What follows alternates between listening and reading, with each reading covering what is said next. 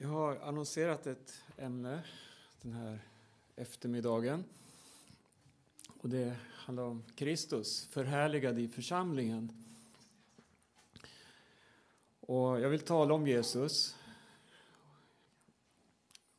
Det finns någonting som jag aldrig tröttnar på egentligen, just det här att måla Kristus som den korsfäste Kristus. Det, det är något väldigt centralt i, eh, i, i Guds ord.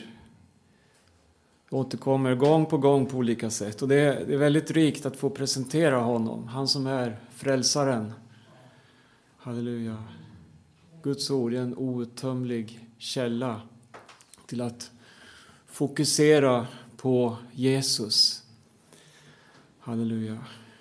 Utan Jesus, inget liv, eller hur? Utan Jesus, inget hopp. Det är bara mörker. Men vi har honom. Eh, Paulus skrev till eh, församlingen i Korint. Han eh, skrev där att han var svag. Han var rädd och mycket orolig. Och han, han skrev också att han inte hade några vältalande ord eller vishet. Och eh, jag måste säga att jag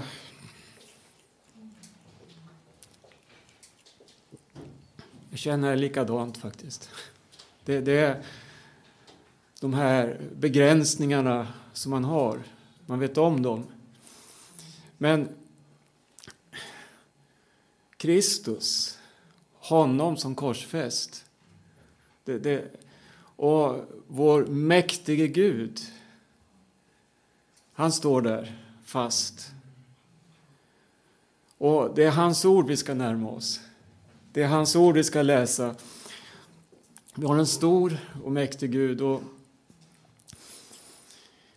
ordet, det återvänder aldrig fåfängt.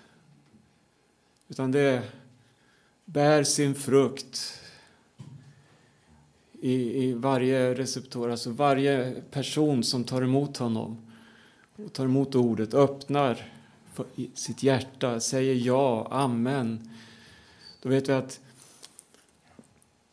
ordet är till en, ja, det är en livgivande källa som eh, kan öppna en helt ny värld för oss. Ett verkligt, ett levande ord. Halleluja. Vi kan också stänga, eller hur? Förhärda oss. Kära Gud. När vi läser Bibeln så använder den ett, ett rikt bildspråk. I Uppenbarelsebokens första kapitel så finns det en bild där om Jesus. Han eh, presenteras i all sin härlighet, alltså eh, som solen. Och den här beskrivningen som eh, Johannes ger här, den tror jag inte återkommer någon annanstans i Bibeln just på det här sättet. Vi kan läsa här om hans härlighet, hans majestät och hans makt. Den beskrivs på ett så oerhört sätt. Som i 16 versen. Det står så här att hans ansikte var så som solen när den skiner i sin fulla kraft. Och vem förmår att, att, att se in i solen? Vem kan ställa sig och titta rakt in i solen? Ja, det, det vet vi att det, det, det, det är väldigt svårt. Men vi vet också att utan solen så skulle vi inte kunna leva här på jorden. Solen ger ljus, värme och det är ett villkor för varje vrå, alltså för allt liv på jorden. Det finns ingen individ som kan leva utan solen. Och den når ju fram överallt. Varje vrå, varje bebodd plats på den här jorden har sin förutsättning i just solen. Och tänk dig Jesus som solen som skiner i sin fulla kraft. Och, och, och det här att en dag ska vi få se honom sådan som han är. Så man tänker sig, hur ska det gå till? Hur ska vi... Det, det, det finns vissa händelser i, i Bibeln då som eh, skönjer lite grann av det här. Jag tänker på Mose när han var uppe på berget och han bad Gud, låt mig få se din härlighet. Och Mose han fick se Gud på ryggen, står det. För ingen kan se hans ansikte och leva. Det är en sån oerhörd eh, mäktig upplevelse.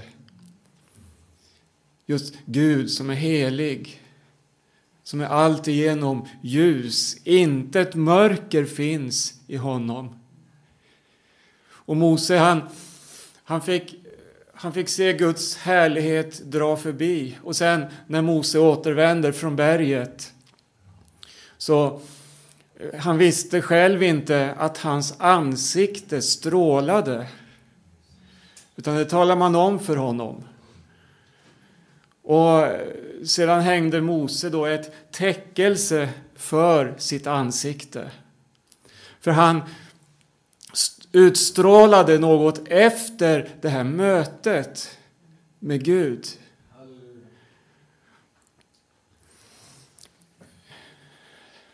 Käre Jesus. Ja, det, jag tänker på Jesus. Det, det, det har gått 2000 år sedan han vandrade här bland människorna. Det står om honom att han kom som ett ljus till en dyster vildmark. Eh, vi kan slå upp Andra Petrus 1. I 19 versen står det så här. Så mycket fastare står nu det profetiska ordet för oss. Och ni gör rätt i att hålla er till det som till ett ljus som lyser på en dyster plats, eller dyster vildmark i 1917 års översättning. Det lyser på en dyster plats tills dagen gryr och morgonstjärnan går upp i era hjärtan. Halleluja. Hans ord, det profetiska ordet, det, det, är det här ljuset som har kommit till oss. Och han är ordet förkroppsligat. Halleluja. när Jesus kom då, när han vandrade här på jorden. Vi kan lära oerhört mycket av hans liv. Han hjälpte alla som plågades. Han sträckte ut sin hand. Han eh, mötte människor på olika sätt. Han kom med deras väg. Halleluja. Jesus, han fanns där för den hungrige, för den törstige. Men Jesus han hade också en undervisning som eh, handlar om våra dagar. Han eh, talade om saker och ting som ska övergå jorden. Och vi ser mörkret i tiden. Allt vi har runt omkring oss. Vi, vi möter den här ångesten människor drabbas av.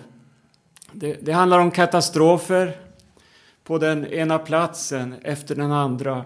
Och det här ska jag återkomma till imorgon, tala lite mer ingående om det. Men när Jesus talar om de här sakerna, då, då lägger han inte fokus på just allt det här som ska övergå jorden. Det, det kan vi se, det kan vi registrera på så många olika sätt. Men Jesus, han lyfter fram eh, något helt annat. Han säger, när ni ser allt detta ske, då finns det ett annat mål, ett annat fokus. Som, som vi behöver vara fyllda av och ledda utav. Då ska ni förbida, då ska ni vänta. Er förlossare kommer. Herren kommer. Vi ska skåda uppåt. Och jag tänker på det här med solen. Nu då, 2000 år senare, efter att Jesus eh, vandrade här, så lyser den med ännu större kraft. Gud vet att tiden är kort. Ordet säger det. Och rättfärdighetens sol, den, den tränger igenom. Den avslöjar varje orättfärdighet. Den tränger igenom och så vet vi också att när det handlar om Guds ljus så har det en förmåga. Den har en kraft att förvandla och den förvandlar mörker till ljus. Halleluja. Det här ljuset som lyser, upplyser hjärtan, förvandlar hjärtan. Syskon, det är det här budskapet vi har fått att förmedla. Ett hoppets budskap i denna mörka värld.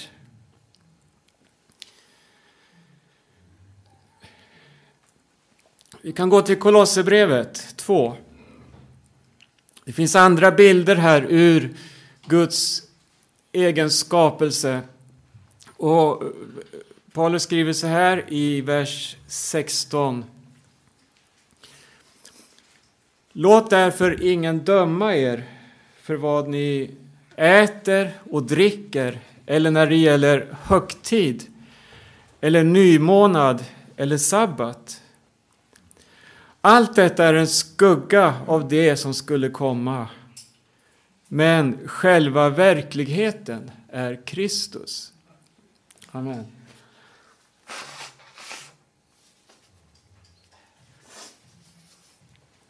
Ja. När jag läser 1917 års översättning då igen så står det nymåne. Det står måne och, och så använder den ordet skuggbild. Här läste vi nymånad och skugga. Men tänk dig, solen lyser ju. Den lyser med sin fulla kraft. Så lyser den på månen som återkastar solens ljus. Visst är det så? Ja.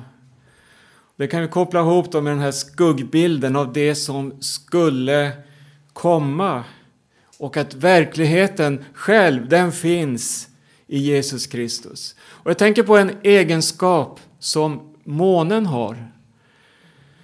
Eh, tänk dig när det är ebb och flod. Den har en så oerhörd dragningskraft. Den kan ju lyfta ett helt hav upp till en helt annan nivå. Och månen kan vi också se på då som som församlingen, på samma sätt som Mose återspeglade Guds härlighet, så får församlingen, du och jag, Kristi kropp här i tiden, återspegla. Vi har ingenting i oss själva. Vi är som en död måne, vill jag säga. Den har inget ljus i sig själv. Men det finns ett ljus som har trängt in i våra hjärtan. Det finns ett ljus som har gjort att vi blir levande ljus. För vi är beklädda med kraft ifrån Herren själv. Halleluja. Och på det här sättet får vi återspegla hans härlighet och förkunna hans gärningar och dra människor till Jesus. För det finns en här kraft som lyfter människan upp. Jesus sa eh, i Johannes 6 så här, han ska dra oss upp till sig. Halleluja. Och det här talar han om i samband med sin död. I, I Johannes 12, vi kan slå upp det.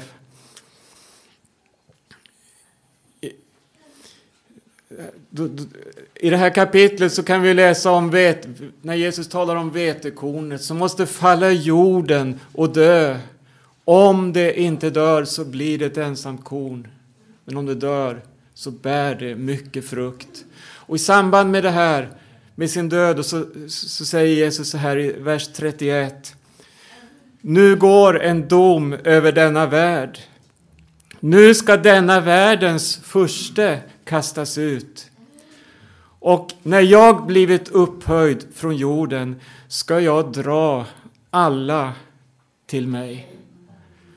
Halleluja.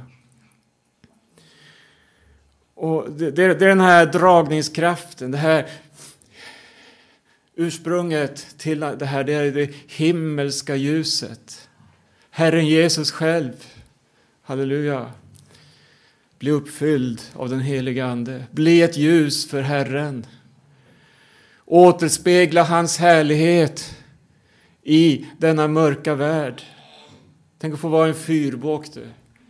Tänk att få vara en plats. Det står om församlingen som en stad på berget som sprider sitt ljus till människorna. Käre Gud, det handlar om Kristus och det handlar om församlingen. Halleluja. Vi är omgivna av en eh, ja, en lång kyrklig tradition som, som har satt sina spår på, på många sätt som är egentligen helt obibliska. Så du har ingen kontakt med det som Bibeln benämner som nytestamentlig församling. Människor samlas på det sätt som man vanligtvis gör i kyrkor, kapell, föreläsningar, katedraler, mässor och så vidare. Och det finns en väldig likhet i alla de här samlingarna.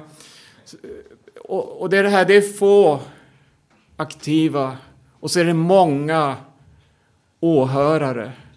Många som lyssnar.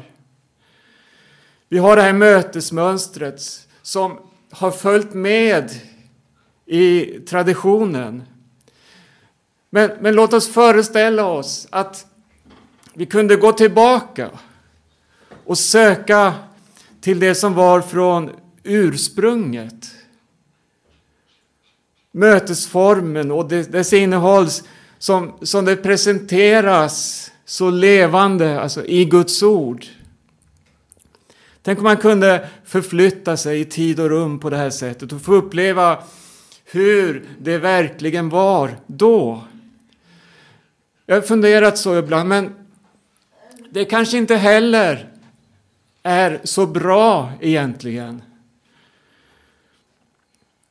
Fokus ska inte ligga på hur gemenskapen utformas. Fokus måste ligga på Kristus hela tiden. Det är inte församlingens form och metoder. Allt det här som vi har fått, det är ju medel som Gud har gett oss. Att vi ska ha medel då. Men det finns ett annat mål. Vi har medel och vi har mål. Eller hur? Käre Jesus. Det, det, är, det är verkligen välsignat att läsa om den urkristna församlingen. Om hur de var ett hjärta och en själ. Det står där hur ingen kallade något av det han ägde för sitt. Man var tillsammans i en innerlig gemenskap där man delade armod såväl som överflöd. Man var ett. Och det tog sig eh, sådana här ja, enorma uttryck då i den dagliga gemenskapen. Men målet, det var inte att bygga upp en speciell gemenskap eller eh, det vi kallar storfamilj eller andra former av gemenskap. Målet det var att Kristus skulle bli förhärligad mitt i församlingen. Det är en sak som handlar om medel som Gud ger. En annan det är att vi har ett mål som aldrig får slå fel. Halleluja. Och när Kristus blir förhärligad så, så, så det för med sig konsekvenser. Verkligen. När man säger ja till Jesus, då kommer nästa steg. Och nästa, vad sa Jesus? Följ mig och jag ska göra er till människofiskare. Halleluja. Följ mig. Och så började Jesus att förbereda sina lärjungar på det som skulle komma. Och församlingen, den skulle inte organiseras, den skulle födas. Det är ett födelseunder, alltså en, en födelse från Gud själv. Den här oerhörda händelsen läser vi om i Apostlagärningarna när anden sänks ned. Himlen manifesterar sig i församlingen. Och människorna som fanns där då, de som satt där, de, de visste vad de skulle göra. De var väl förberedda. Man hade tagit vara på Jesu undervisning. Man hade lyssnat till honom. Och nu sökte man efter att få se hans undervisning förkroppsligad i en församling. Trots att han själv då inte fysiskt var närvarande hos dem. Jesus han hade vänt åter till himlen. Men man visste vad han hade lovat. Vad hade han sagt? Vad sa han till Petrus? Jag ska bygga min församling. Halleluja. Det, det är Guds församling. Det är inget människoverk. Vad sa Jesus? Jag ska bygga min församling. Ingen annan kan komma och säga det. Det är bara han. Hur var det möjligt? Han hade ju lämnat. Han hade återvänt till Fadern. Ingen människa kan bygga. Men Jesus sa något mer. Ni måste bli beklädda med kraft. Halleluja. Ni behöver Hjälparen, den helige Ande. Och han skulle bygga sin församling och så fanns det då ett byggnadsmaterial och det var ju hans egna efterföljare. Vi är levande stenar som byggs upp till honom. Halleluja. Och det här kunde man inte skapa eller organisera. Det förstår vi ju när det är något som kommer från Gud. Utan det här behöver få födas fram. I Kristus blir vi uppbyggda till honom. Halleluja. Då läggs saker och ting till rätta. Då skapas visioner. Och vi ser budskapet ta form. Halleluja. Församlingen blir ett synligt redskap här i tiden som kan läsas av alla. Måtte vi återspegla Kristus och hans härlighet. Måtte det vara prioritet i våra liv. Det är människans enda hopp. Käre Jesus. Hur ska vi kunna vara hans kropp här i tiden? Inte bara en mötesgemenskap där man kommer samman ibland. Utan den här församlingens gemenskap där man vittnar om att vi äger en frälsare som leder oss dygnets alla timmar. Han är vårt huvud. Halleluja. han är församlingens huvud. Han, han är, det, det står inte att han är världens huvud. Nej. När det handlar om den här världen, då sa Jesus den har också sin första. Och den försten kommer. Han utför sitt verk, men Jesus deklarerade i mig finns ingenting som hör honom till. Noll och ingenting. Käre Jesus. Vi har ett mål, syskon.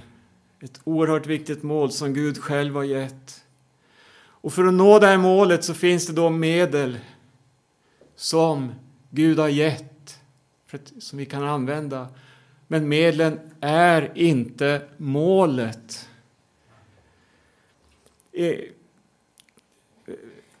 Paulus brev till Korintierna, det, det, det är riktat till, till hela församlingen. Det förstår vi när vi läser det. Alla syskonen där de fick del av den här undervisningen. Och det, det har slagit mig, det här hur Paulus han lägger ner en sådan omsorg när han skriver då, om vi tar första brevet till Korintierna, han lägger ner en sån omsorg på var och en i församlingen. Han tar i, i det här brevet upp väldigt många olika situationer. Vi möter många olika slags människor. Vi stöter på svårlösta problem av olika slag. Men så förmanar Paulus, och, och det, det han kommer fram till i alla de här olika situationerna, det är det här, se på Kristus. Se på Jesus. Han påminner dem om vilka de är i Jesus. För där har förvandlingsundret skett. Där har den nya födelsen ägt rum. Vi är inte längre de gamla som vi var tidigare, utan vi är nya skapelser. Och grunden och lösningen då för varje situation som kan uppstå i en församling, det är att tillsammans söka Jesus. Halleluja. Man får gå knävägen. Försoningens väg, eller förmaningens väg. Så finns det hela tiden ändå ett mål det är att byggas upp i Kristus, i honom. Allt annat som kan vara ett hinder, det måste skalas av. Egoism, kärlek till världen, kärlek till pengar och så vidare. Men allt det här, du, får Jesus bli stor i ditt liv, då bleknar det bort. Halleluja. Jesus. Det enda som består. Tänk om vi kunde skala bort allt det som traditionen har gett oss. Den kyrkliga traditionen. Alla de här bilderna om vad en församling är. Tänk om vi kunde gå till Guds ord och som församling söka det väsentliga. Herre, uppenbara din härlighet för oss din vilja. Visa oss din väg, Herre. Du har sagt att du är vägen och på den vill vi gå. Gud i himmelen. Här får vi komma fram med en ödmjuk ande, ett ödmjukt sinnelag och låt oss byggas upp till Kristus. Det finns, som jag sa, många förmaningar i det här brevet. Det finns proklamationer. Men det talas också mycket om nådegåvor som är givna till församlingen. Gåvor som, som får komma till bruk då. Sen mitt i brevet så finns ett kapitel som överglänser allt annat. Och Det här är så lärorikt. Sista versen i tolfte kapitlet, då, då avslutar Paulus så här.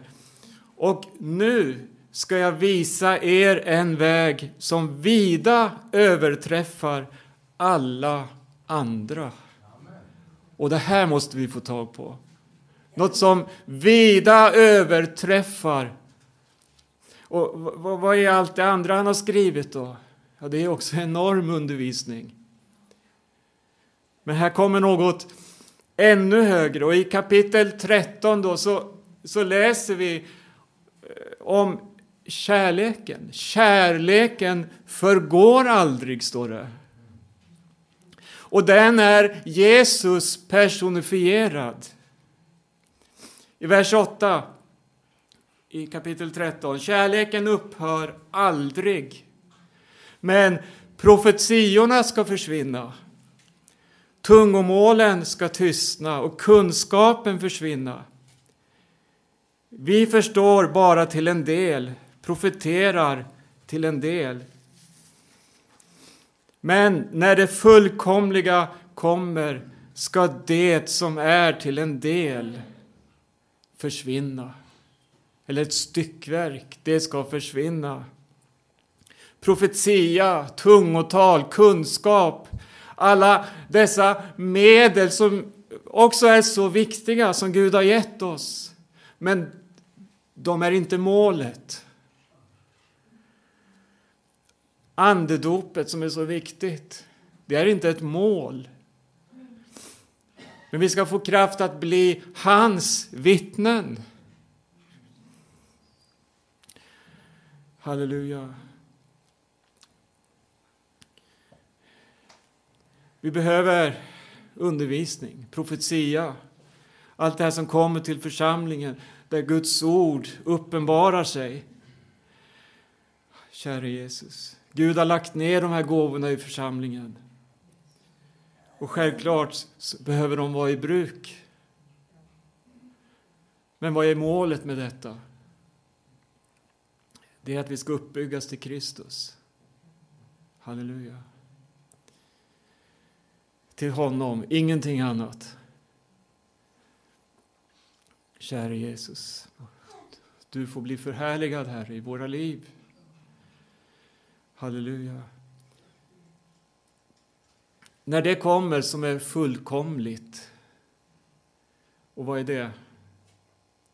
När Jesus kommer, käre Gud, då ska det försvinna som är ett styckverk, det som är tillfälligt, det som är här och nu, medel för vårt mål.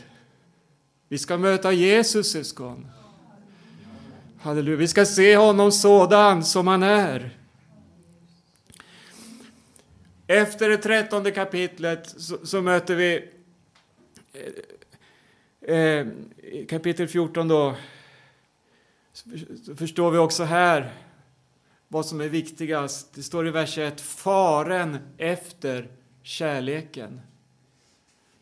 Men var också ivriga att undfå de andliga gåvorna, framför allt profetians gåva. Det står inte så här, far efter profetians gåva.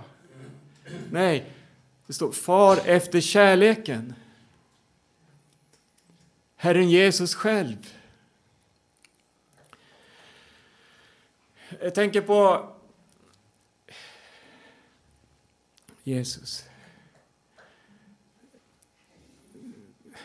Histor historien har sina platser för tillbedjan. Vi kan läsa om eh, Jerusalem och templet. Det var en väldig stolthet. Templet fanns där på en plats. Vi kan läsa om eh, samarierna. De hade sin plats, de hade ett berg som var deras plats för tillbedjan. Det finns andra vi kan läsa om från, från Bibelns tid. Och vi har Efesierna. De hade också sitt tempel som de bar med stolthet. Stor är Efesiernas Diana, kan vi läsa, som Paulus konfronterades med. Men det var platser, specifika platser, sådana här tempel som vi kan möta också så många gånger idag. Men så kom Jesus. Och där han gick fram så bröt han ner, alltså i sin person bröt han ner allt sammans. Gamla testamentets förebilder, skuggbilder. Allt det här som Israels folk då hade knutit till en plats omfattades nu i en person, i Herren Jesus själv. Det var Jesus som kom och sa han sa inte där är vägen, han sa jag är vägen. Halleluja. Och så sa han, dagar kommer då det inte är i Jerusalem man ska tillbe, eller på detta berg. Nej, Fadern ska ha sanna tillbedjare som tillber honom i ande och sanning. Käre Jesus. Far efter kärleken, men var också ivriga.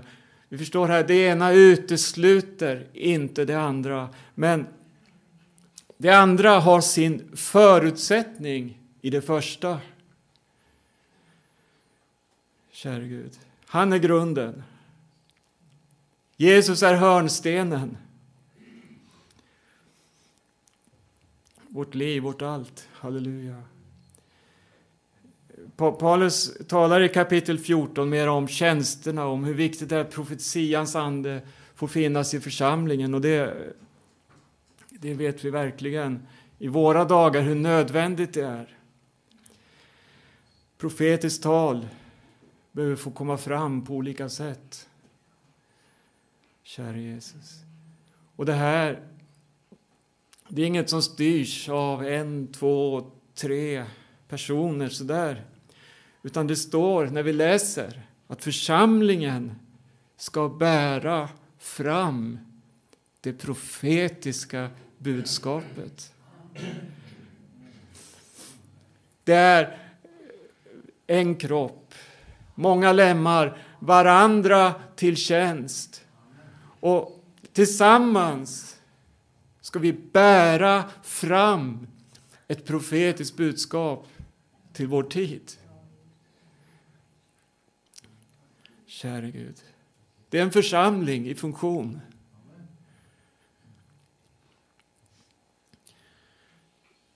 Vi fokuserar väldigt lätt på få personer, få aktörer.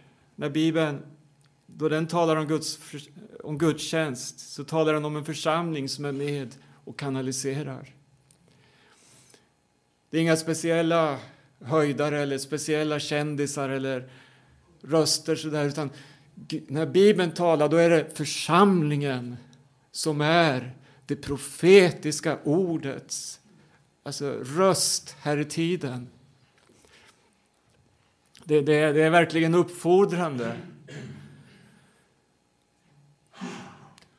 Samtidigt plockar det ner budskapet, alltså plockar ner allt till en eh, väldigt enkel nivå.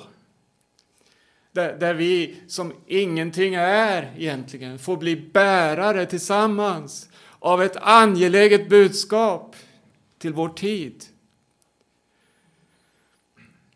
Jesus. Vittnesbörd, en lovsång. Få prisa Jesus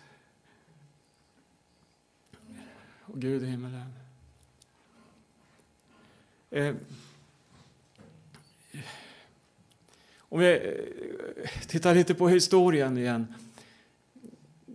det här med kyrkobyggen, det, det, det, är faktiskt något...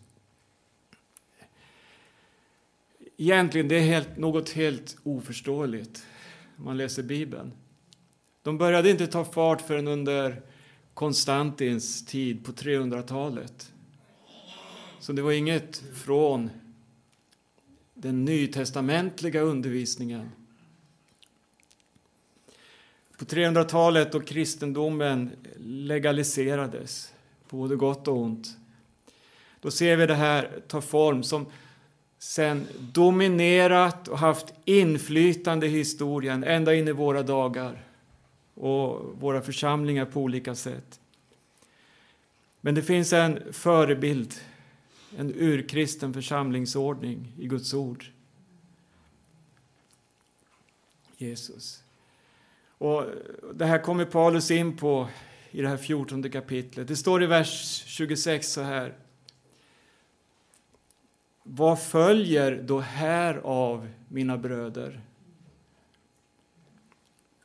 Vad följer då här av? Av vad då? Jo, det, han hänvisar till det som är skrivet innan. Och där talas det om profetiskt tal, om ordningen i församlingen. Vi läser versen innan så här. Om åter alla profeterade. Vi hör, alla profeterade. Ska alla profetera? På sätt och vis, ja, vi är en profetisk röst. Var ivriga att undfå profetians gåva, läste vi. Det handlar om att se klart, att se Guds väg. Kan du se Guds väg? Då är du en profet. Kan du se Herrens väg framåt? Det, det, det, det här är inget som man eh, studerar sig till. Vi kan studera till väldigt många saker och ja, kunna skönja saker som händer i tiden också. Men här handlar det om att söka Guds väg. Det är något annat. Var ivriga, läste vi. Det handlar om att se klart. Herre Jesus, det är en trons väg. Men det som kan uppenbara det här för dig, det är Guds ande. Ingen annan. Så här, 24 versen. Om alla profeterar och det kommer in en som inte tror eller inte förstår, då blir han avslöjad av alla och dömd av alla. Hans hjärtas hemligheter uppenbaras och han faller ner på sitt ansikte och tillber Gud och erkänner Gud finns verkligen i er. Han mötte församlingen. Förstår du? Han mötte syskon där Gud bodde. Och så blev det till det här avslöjandet, till den här kapitulationen. Gud bor i er. Det var levande Kristusbrev. Halleluja.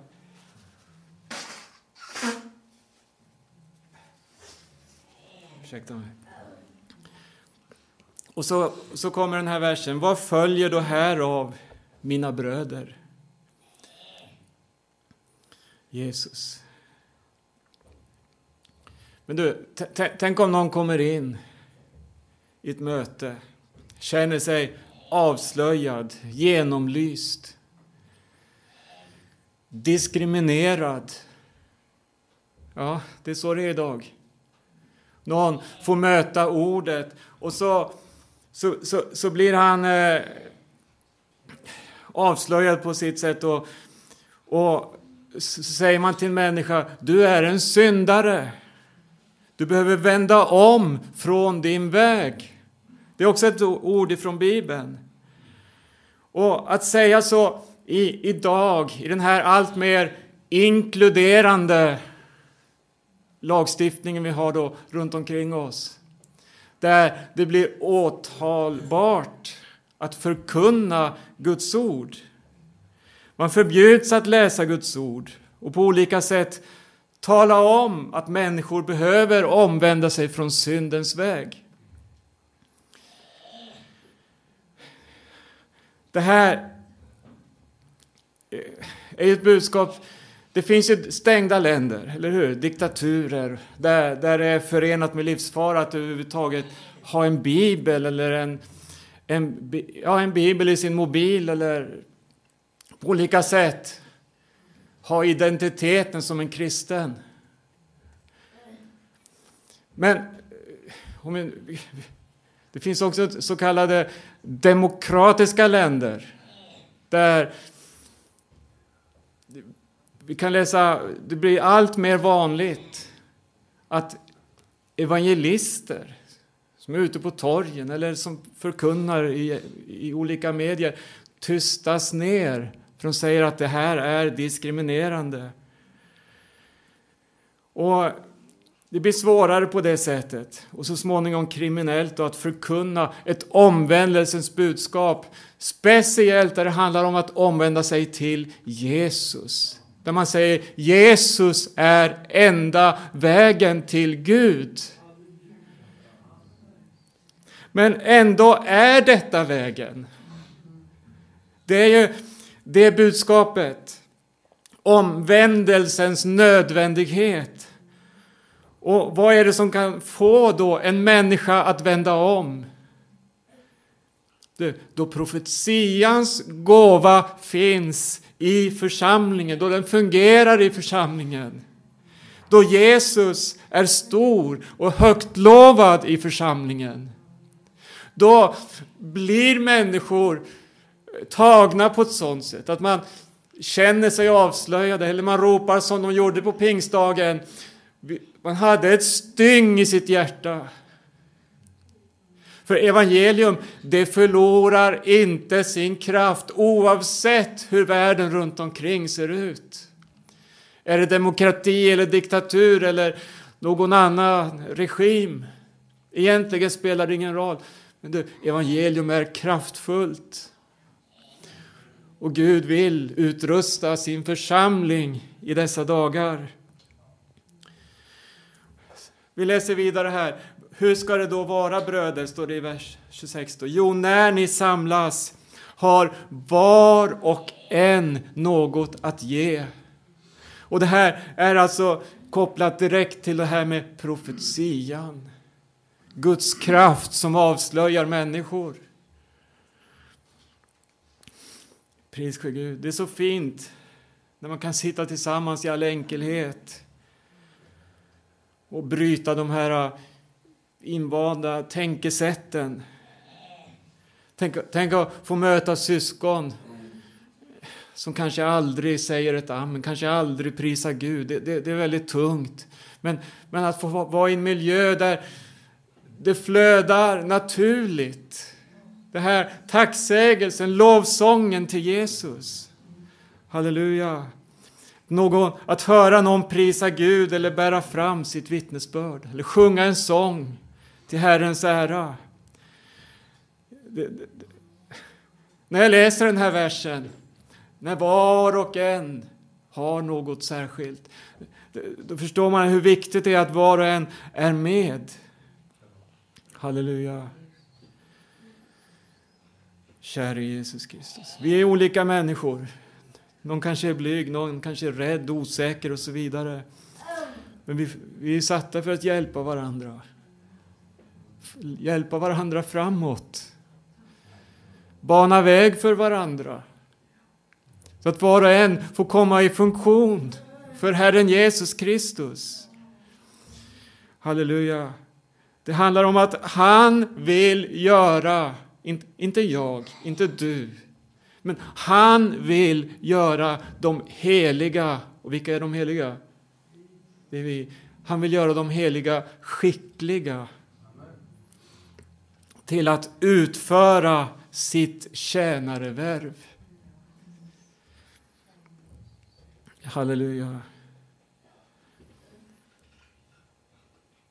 Var och en har något, en psalm, en undervisning, en uppenbarelse, ett tungotal, en uttydning. Och vad står det sen? Låt allt bli till uppbyggelse. Pris för Gud. I Efesierbrevet 4, också här, vers 11, så kan vi läsa något som är en parallell. Det står så här. Han gav några till apostlar, andra till profeter, andra till evangelister och andra till herdar och lärare för att utrusta det heliga till att fullgöra sin tjänst att bygga upp Kristi kropp. Tills vi alla når fram till enheten i tron och i kunskapen om Guds son. Som en fullvuxen man med ett mått av mognad som motsvarar Kristi fullhet. Amen. Målet är växa upp till honom. Kristus förhärligad i församlingen genom dig och mig. Kristus synliggjord. Paulus skriver att eh, det handlar om att ha rekommendationsbrev, ett anbefallningsbrev, någonting som legitimerar eh, en förkunnare. Men Paulus skriver nej, nej, nej, nej, nej. Det, det behövs inte. Det är skrivet i era hjärtan. Det lyser.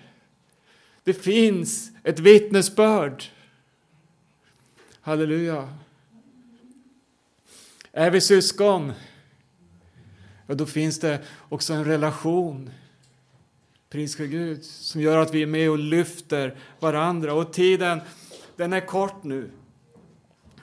Tiden är kort nu, syskon.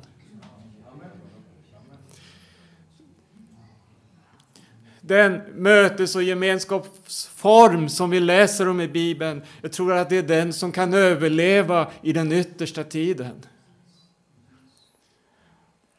Kära Gud, det blir trängre och trängre. Vi ser konturerna av det som kommer. De antikristliga lagarna som stiftas. Kära Gud. Förbud efter förbud. Blir mer och mer den här övermakten som talar om och som ska styra över människors liv. Men Jesus han har så tydligt deklarerat det här, att hans rike inte är av denna världen. Och då blir det naturligtvis konflikt. Kära Jesus. Tänk om vi då i denna tidsålder förkunnar Kristus och hans rike. Kära Gud. Men ändå, det är den framkomliga vägen. Halleluja. En församling i funktion. Tack Jesus Kristus. Tack gode Gud för församlingen. Tack gode Gud att du har gett oss syskon, att vi tillsammans får bära fram ett budskap i denna tid, Herre, som kan vara till hjälp för människor. Ett hoppets budskap i denna mörka, dystra värld.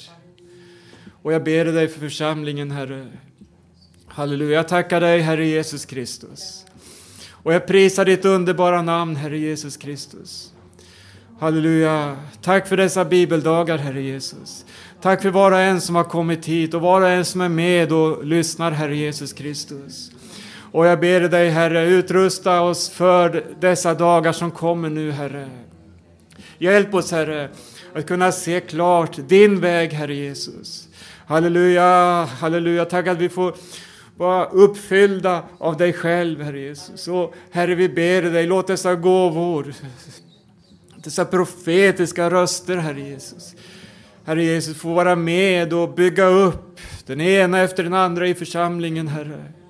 Ja, du vill använda var och en, Herre Jesus. Du vill bruka oss, Herre Jesus Kristus, på de platser där vi bor, Herre Jesus. Halleluja. Och jag prisar dig. Och tack för den smörjelse som du ger, Herre. Halleluja, halleluja. Vi prisar och lovar dig, Herre. Tack att du är här mitt ibland oss den här stunden. Herre, du talar till oss, Herre. Halleluja, och jag ber dig, Herre. Du vet om, Herre Jesus Kristus, den hunger som finns, Herre. Den längtan som finns efter något mera, Herre Jesus. Men tack att du är nära, Herre Jesus. Och du lämnar ingen som söker dig. Halleluja. Och jag lovar dig, jag prisar dig. I Jesu namn. Amen, amen. Halleluja, halleluja.